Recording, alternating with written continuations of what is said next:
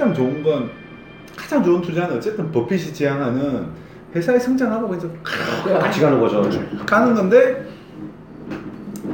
그러려면 이제 그런 기업을 볼 수 있는 눈이 있어요. 그런 눈과 해자가 있어야 되는. 내 주위에 보면 그런 친구 한둘 있어요. 오. 아주 유능한 친구 있어요. 근데 나는 겁이 나서 못 들어있어. 그 친구는 그걸 보지만 나는 못 봐. 어. 어, 그런 친구 있어요. 저도 장기 투자에 대해서는 좀 네. 힘든 것그 같아요. 친구가 지금 투자를 많이 해놓은 건뭐 지누스 이런 거 비상자 많이 얘기하잖아요 요새. 어, KOTC에 지누스라는 회사 있어요. 그 침대 비상장인데 침대 매트리스 만드는 회사.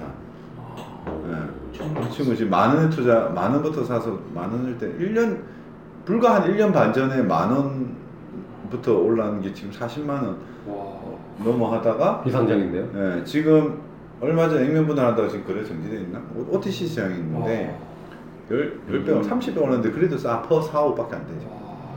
30돌 아니 침대 매트리스가 그렇게 많이 안 나. 그게요? 침대 매트리스가. 매물 구하는데 미국 시 아마존에서 1위, 부터 100위까지 매트리스 치면 1위부터 한 20개가 얘가 1 위, 부터 아, 국내 시장이 아니군요. 예.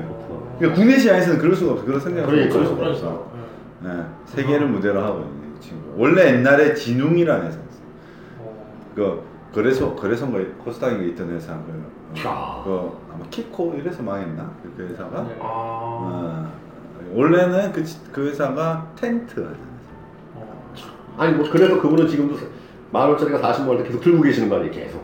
그래도 시총 1조는 가야 될 거다. 근데 나는 그 말에 동의하는데 나는 기본으로 그렇게 오른 것들을 따라 사는 게 참 몇 번 살라고 했어요.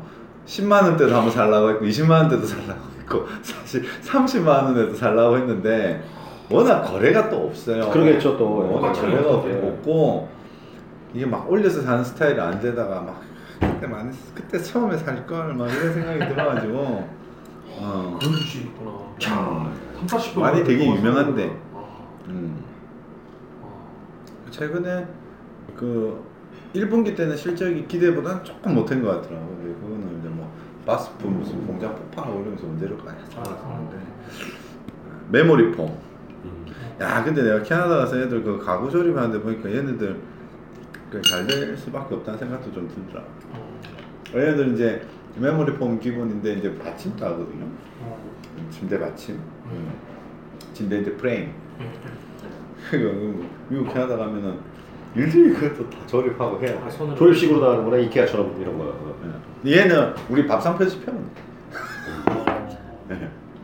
얘 프레임은 그냥 밥상 펴면 돼요. 어. 음. 그리고 굉장히 싸요 매트리스가 어. 싸, 싸고 품질이 굉장히 좋아요. 그러니까 그렇게 지너스. 얘기했죠. 예. 이렇게 저뭐 하나 여쭤봐도 될까요? 예, 언제 뭐든지. 전업 투자 하시, 하셨잖아요. 2005년도부터 음. 전업 투자 하셨잖아요. 근데 하시게 된그 결정적 계기나 아니면 동기 같은 게 있으셨나요? 왜냐면 저, 저도 회사 생활, 직장 생활 한 15년 하고 있는데 조금 갈등은 좀 개인적으로 되고 있는 부분인데 이게 그 기준이 있어야 될 것 같은데 뭐 돈이 문제가 아니라 돈이 문제인데.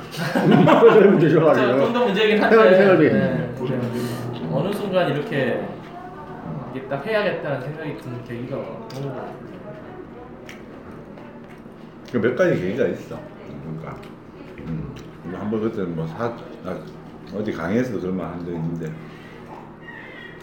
사주에 돈이 많대. 음.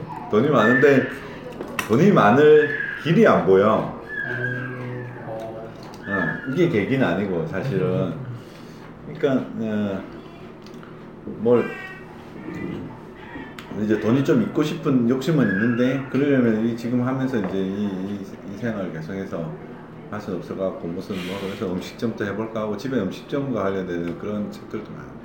음, 뭐 이것도 사업을 해볼까 하고 막 근데 사업이 심 사, 아이템이 있어도 이걸 무슨 뭐 회사를 만들고 하는 게 또 너무 어려운 거야. 뭐 비즈니스 무슨 아, 이런 거 하면 해, 잘 되겠다 싶은데 이제 그런 거보다 근데 직장 생활 하는데 그런 이제 마인드가 항상 기본에 깔려 있는데 직장 생활하는데 나 내가 이제 IT 업체에 있었잖아요. IT 업체는 수명이 굉장히 짧아요. 그렇죠. 네, 그렇죠. 경쟁도 심하고. 짧아요. 그러니까 음, 나는 이제 거기서 영업을 하고 있긴 했지만 또 그 영업이라는 게 계속 잘해야 되거든. 어느 한 해 잘하고 그 다음에 또 못하고 이러면 또 뭐 계속 수달리는 거지. 그리고 2004년도에 2004년도 2000, 2005년도에 제가 이제 그 다니던 회사 그 노틀러스 여성이 그때 굉장히 좀 별로 안 좋았어요. 그래서 어, 대표이사 나가고 그 구조조정을 되게 심하게 했어요. 크게. 예. 구조조정 되게 심하게 했어요. 와, 이게 사람 참 웃긴 게 구조조정을 그렇게 막 하니까 거기서 구조조정 안 달라고 나, 나 아직 이제 뭐 몇 년안됐 는데도 납작 엎드리게 되더라고. 음.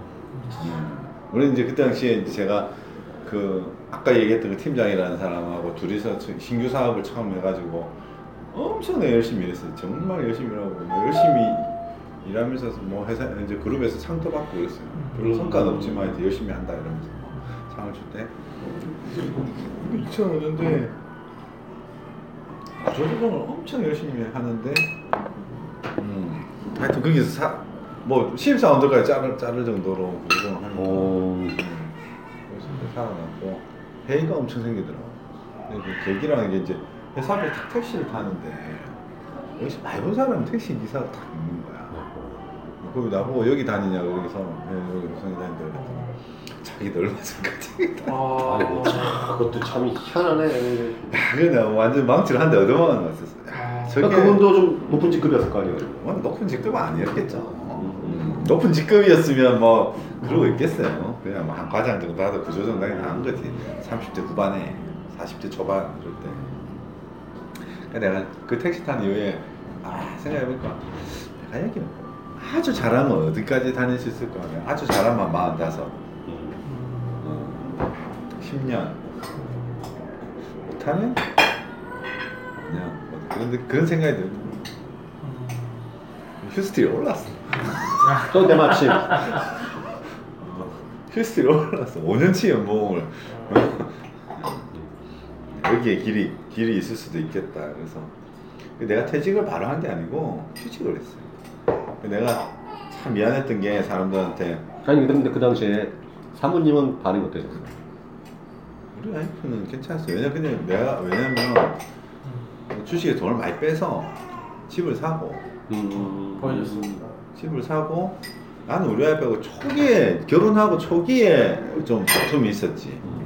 왜냐면 와이프는 결혼하면 이제 통장은 자기가 관리하고 뭐 이럴 거라고 생각했는데 택도 없는 소리 하지 말라고 했거든. 응? 왜냐면 생활비 얼마를 쓰면 되겠니? 어.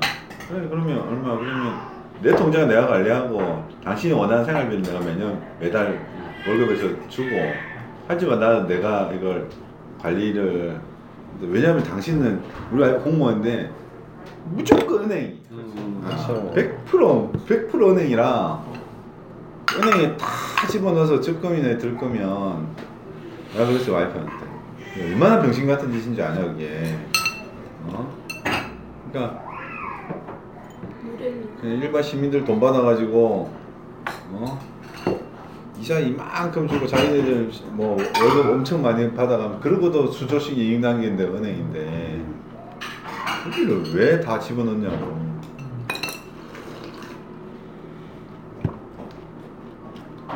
하여튼 그래서 따로 음, 뭐 그러고 있을 때 아, 별로 그게 없었어요. 왜 우리 와이프 되게 착한 사람이에요. 나는 되게 못된 놈이고. 아니에요. 선생님이 그래서- 돈을 잘 벌어다 주니까 사모님이 착해진 거예요. 음. 원래부터 우리 와이프는 그 와이프도 공무원이었잖아. 네, 와이프가 공무원이어서 내가 회사 그만둔다고 할 때 뭐 별로 없었고 대신에 이제 내가 회사 내가 이제 책임감이 있으니까 이제 회사 그만둘 때 회사 그만두는데 어 일- 일단 일- 휴직을 내가 완전 히 그만둔 게 휴직을 한다 그랬어요. 이게 이제 그 회사 사람들 되게 미안했던 게 구조조정이 다 있고 나서 CEO가 딱 바뀌고 CEO가 처음 바뀌면서 어 회사에 이제 더 이상 구조조정 없다 그랬어요. 음. 내가 그런 걸 며칠 안 있어가지고 휴직하게 됐어 회사에. 나도 굉장히 비겁하고 내가 그만뒀으면 누구 한 사람 살았을 건데 음. 나는 그 전부터도 계속 회사를 그만둘 생각을 해와 한 1년은 한 1년 반 이상 그만둘 생각을 해왔던 사람이거든요. 어. 계속 회사를 그만둘기를 바래와 어, 저, 저울질 하여튼 이렇게 해오던 상황인데 막상 잘린다 생각하니까 이거 좀 그렇죠. 음. 하여튼 거기서 살아남았어. 살아남고 근데 했더니 회사에 남자 직원들을 1년 휴직을 해준 적이 한 번도 없어요. 내가 처음이야. 음. 회사가 그렇게 오래됐어. 아주 오래된 사람 아니지만. 음. 이제 약속인 거 자르지도 못하고. 그 1년 휴직을 하고. 휴직을 한 상태라 와이프가 별로 두렵지는 않았지. 그치? 그 대신에 이제 뭐, 못 돌아갈 가능성이 굉장히 크다 이렇게 생각을 했지. 휴직을 했지만 억지로 내가 우기면 회사가 받아주겠지만 그런 전례가 없어서 아마 회사가 전례를 안 만들 것 같다는 생각을 했어요. 그 당시에 또 휴직이 많이 없었, 없었구나. 네. 아니 병가나 그게 뭐 될까 말까지 그냥 이웃 남자 직원을 그냥 휴직을 진동을 해요? 네, 뭐. 나는 이제 그래서 인사팀 찾아가고 무급 휴직, 어, 완전 무급 휴직 하겠다. 그럼 회사가 그럼 해줄 수 있는 거 아니야? 이렇게 딜까? 아니 돌아오면 1년 내, 내 자리가 없을 텐데 돌아오면 그죠? 내가 회사에서 좀 별난 놈이었거든요. 크게 별난 놈은 아니고 정규직인데 비정규직으로 바꿔달라 그러거든. 별나신 것 어. 같은데요. 그러니까 아니 왜냐면 좀 들어본 꼴을 잘못 보는 거예요. 어. 그러니까 너무 아둥바둥 경쟁하면서 좀 중간에 사람들 이상하게 하- 만들고 하는 그런 친구들 있거든요. 어. 영업, 영업하다 보면 그런 친구들 있어요. 영업하다 보면 팀 아주 치열하죠, 많죠. 팀을 원하는 팀을 생각하는 게 아니라 지가 어느 정도 올라가요. 이제 우리 팀에 그런 친구가 하나 있었어요. 그 이제 비정규 부산에 있다 비정규 그 고등학교 동창이야 또 알고 보니까 그리고 또 와가지고 이제 부산에서 있다가 이제 전문대 나가지고 있다가 이제 계약직으로 올라왔는데 자리 잡으려고 너무 지랄하는 거야. 너무 얘가 좀좀 음. 그러는 거예요. 그러니까 욕심 부린다 해야 되나? 그러니까 예를 들면 우리 사이트들이 여러 개인데 가가지고 음. 한번 전화해가지고 한번 방문하는 지 사이트라 이거예요. 그 자기 사이트라고 거기 다른 사람 하지만은 못하게 하는 자기. 친, 친구 쳐놨으니까 하지 마라. 아 그렇지 침 자기 침 묻혀놨으니까 못하는 근데 그걸 막침 묻혀 여러 군데 침 묻혀놓고 자기 사이트라고 야 그런 식으로 하면 안 된다 네 사이트인지 알겠지만 같이 해야지 팀원들이 어차피 어, 이제 우리 시작하는데 근데 그때 네 그런 식으로 할 거면 나 씨발 정규직 안 할란다 음. 같이 한번 해볼래? 어. 어? 그래갖고 하도 뭐 그런 싸우다가. 그, 그 따위로 할 거면 그 싸우다가 인사팀 가고 어, 계약적으로 빼달라고 한번 그럼 그냥 제대로 안 붙어보게 그러면 기왕 그걸 인정 그런 그런 식으로 해서 인정할 거면 음, 어. 아직도 잘 다녀 그래도 연락을 하시나 봐요? 어? 어? 어, 뭐 연락은 안 하는데 그냥 아니 그게 뭐 의상할 일은 아니니까 난 그렇게 생각해요 인간적인 인간적 안적이고 이런 것보다 음, 되게 먹고 살만한데 왜 그런 짓을 할까 뭐 이런 생각이 이제 있는 거예요 네. 소송하고 있는 것도 뭐 그런 거거든요 음. 음, 돈을 몇백억 몇천 원씩 이제 갖고 있는 애들이잖아 음. 왜 자꾸 나쁜 짓을 하고 살지? 음, 다른 사람들은 정말 오늘 당장 먹을 것도 없어서 힘들어하면서 막 하루 열몇 시간씩 일하면서 착하게 사는데 근데 그런 사람들이 뭐 그랬다면 이해나 가지 가지. 먹고 살기 위해서 어쩔 수 없이 넣었다는 그런 심정적인 이해는 가는데. 정말 어려 어려운 상황이면 이해나 가는데. 중국에 법인 사용 지금 다 빼는 거.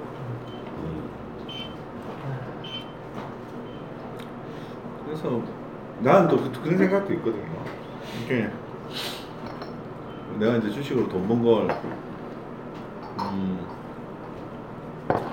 가끔씩 생각해 보면 사람들이 막 정말 무슨 뭐 존경합니다 하고 어쩌고 저쩌고 이러면 이게 쪽팔릴 때 있어요 속으로. 진짜 내가 잘나서 이 이걸 그러니까 지금 자산을 벌었나 그러니까 일부는 맞고 일부는 아닌 거지. 그러니까 쭉 예를 들면 쭉 성장하는 회사에 내가 투자를 해서 네. 내가 중간에 사고 이때 나오고 뭐그 다음에 샀던 사람도 또 돈을 벌고 이런 상황이면 참 하나도 부끄러울 게 없겠지. 근데 어쩔 때는 내가 누군가의 돈을 저점에 사서 그냥 고점에 팔고 회사 망한 것도 있고 뭐 이럴 거 아니야. 어. 그러니까 이제 그냥 아주 그 잡기로 음, 잡기로 다른 사람의 거죠. 아 그건. 그게, 그게 꼭 아니라고 얘기하기 어려워. 진짜. 그러니까, 음? 그, 그게 이제 세상의 부가그릇식으로 사실 이제 다시 재분배되고 뭐 이런 과정이긴 하지만, 저도 그게 가치 투자가 남도 이득이고 자기도 이득인 투자라고는 하지만 근데 결국 주식은 제로섬 게임 같거든요. 섞여 있는. 네, 어느 정도는 내가 벌면은 남이 잃을 수밖에 없는 수준. 아니 근데 그거는 자기 말도 좀 했지만 나는 그걸 근데 모든 경제 아니 누가 나 네. 줘요. 그 부동산도 마찬가지로 마지막 네, 산 모든 사람이 경제 실천한 거고 네. 그건 어쩔 수가 없어요. 어 그리고 너까지는 아니, 근데 아니 모든 이 자본주의 경제에서는 거품이 생기고 맞습니다. 그 필연적으로 생기고 인플레이션이. 어. 근데 그 주식만 아니란 말이야. 그러니까 이걸 별로 손가락질 안 하는 세상이라면 다행이라 이거. 아니 그 선생님은 제가 봤을 때는 약간 그 제가 누가 그러더라고 지나친 겸손은 그거는 좀 올바른 게 아니라고 말씀드렸는데 지나친 겸손 아니에요. 나는 별로 안 겸손한 사람이에요. 알고 보면. 그래서 그렇게 적어놓은 거야. 뭐 이것도 뭐 그렇게 적어놓고. 음. 좀 외람되지만 그 좀 투자 잘못됐었을 때는 좀 어떻게 제가 알기로는 우양 HC 또 사건도 있고 중원도 있고 이럴 때는 또 어떻게 또 그- 근데 중원은 네. 중원은 이제 내가 중원을 투자했던 건 얘가 돈을 벌고 있었기 때문에 투자를 했던 거고 돈을 못 버는 순간에 돈을 못 벌고 내가 한 두어 번 얘네들이 이야기했던 게 사실이 아닌 걸로 내가 확인이 되고 하니까 음. 빠져. 내 정말 내, 내가 그걸 한 110만 주 가지고 있었는데 아, 다 10만 내가 그걸 다 팔고 나서부터 그게 쭉 올라가 만 몇천 가지 올랐어. 아, 음. 거기서 내가 옥수 떼돈을 벌었다고 오해하는 사람들도 많아요. 2천 원이 안 돼서 팔았는데 어, 제 물량 다 팔고 그리고 14,000원인가 13,000원이 올랐어. 어, 좀 아쉽긴 하더라고. 그거 갖고서 100억이 넘는데 그거 하나로. 어. 2,000원. 그 나는 거기서 돈 하나도 못 벌어서 훨씬 많이 받지. 음. 우양 우양한 건데 이제 타격이 있지만 그렇게 타격을 입을 만한 비중이 아니었어. 어, 왜냐면 그거는 시청에 긴가민가 긴가민가 하면서 투자를 했던 거고 한 3억 정도 투자를 했었는데. 아, 3억 좀더 됐나? 어쨌든 어. 그게 이제 미천구 공사 금액이 계속 이제 사실 되게 찝찝하면서도? 음. 근데 회사 가서 이 사람들 설명을 또쭉 들으니까 또 어, 또좀 어느 정도. 그리고 평택 거기 땅도 있고 하니까 분양하고 있는 땅도 있고 하니까 그렇게 힘들면 저 땅까지 하겠나 뭐 이런 생각도 들고 근데 그렇더라고 근데 하시는 투자 방법 보면은 제가 저 책도 읽고 했는데 약간 피터 린치 쪽에 좀 약간 좀 영향을 초반에 좀 많이 받으시거든요.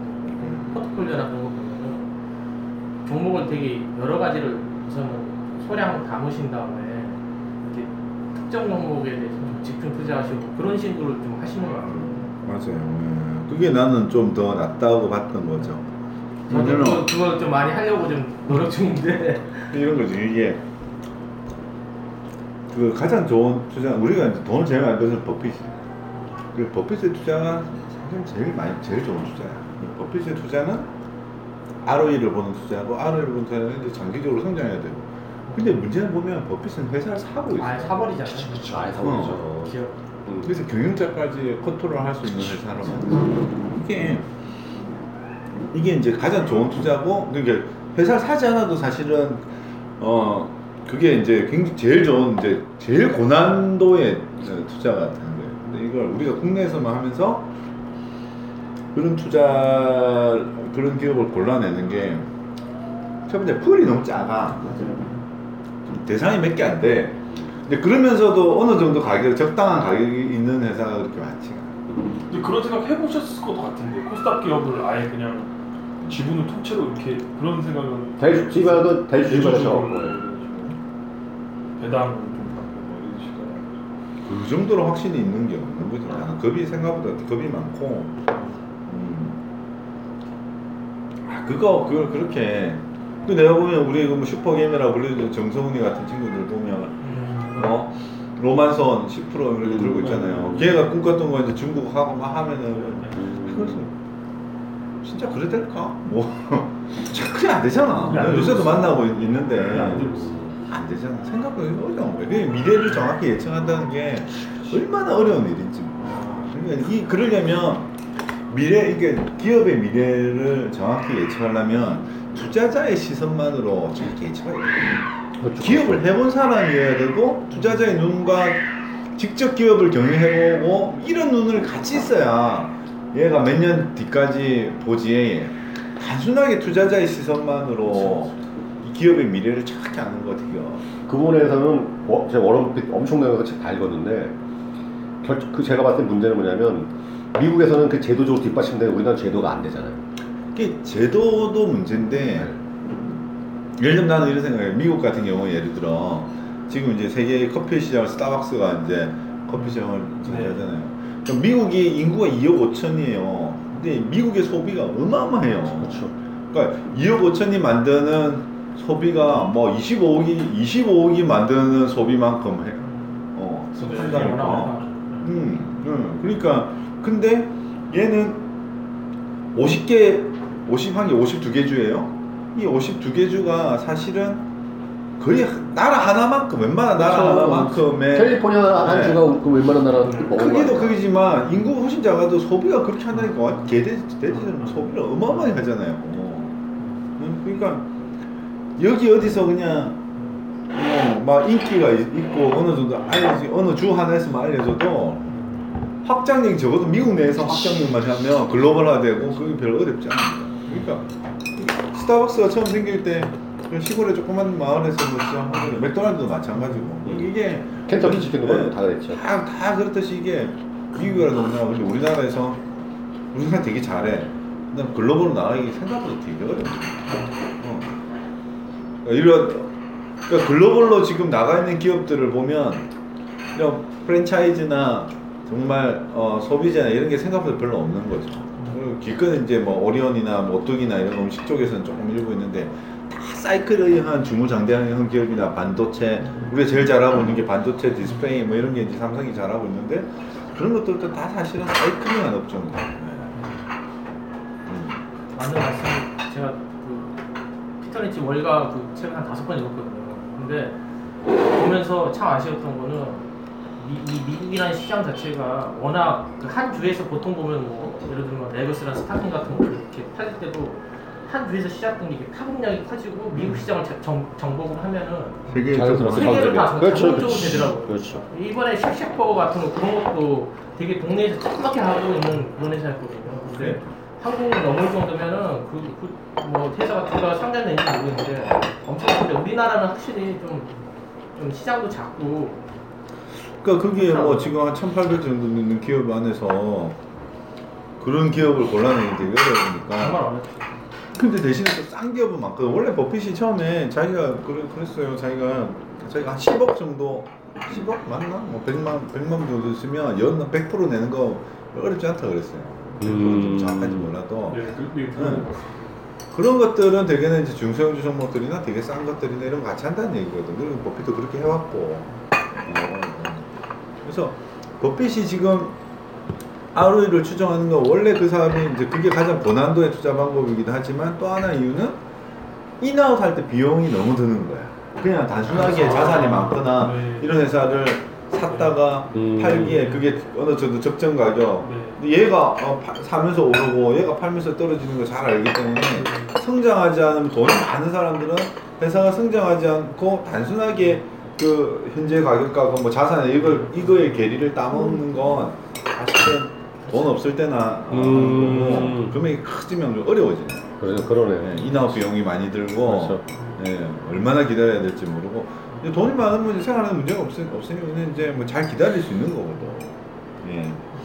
그런데 이제 그 그래서 그렇다고 보고 일반 개인 투자자들은 사실 뭐 몇백에서 몇천 뭐 많아야 뭐 몇억 뭐 이렇게 보통 투자하는 사람들 대부분이라고 보면 어, 풀을 피터 린치처럼 한 여섯 개로 나눠서 어, 굉장히 저평가된 자산 엄청난 자산주 뭐 저퍼주 저뭐 아니면 성장. 뭐 성장 뭐 우리가 뭐 어, 보- 활성주. 와르주 뭐 이런 식으로 뭐 이렇게 좀 나눠가지고 그 안에서 좀 더 마음에 드는 것들로 나누면 pool이 좀 많아지 나는 그런 생각을 했어요.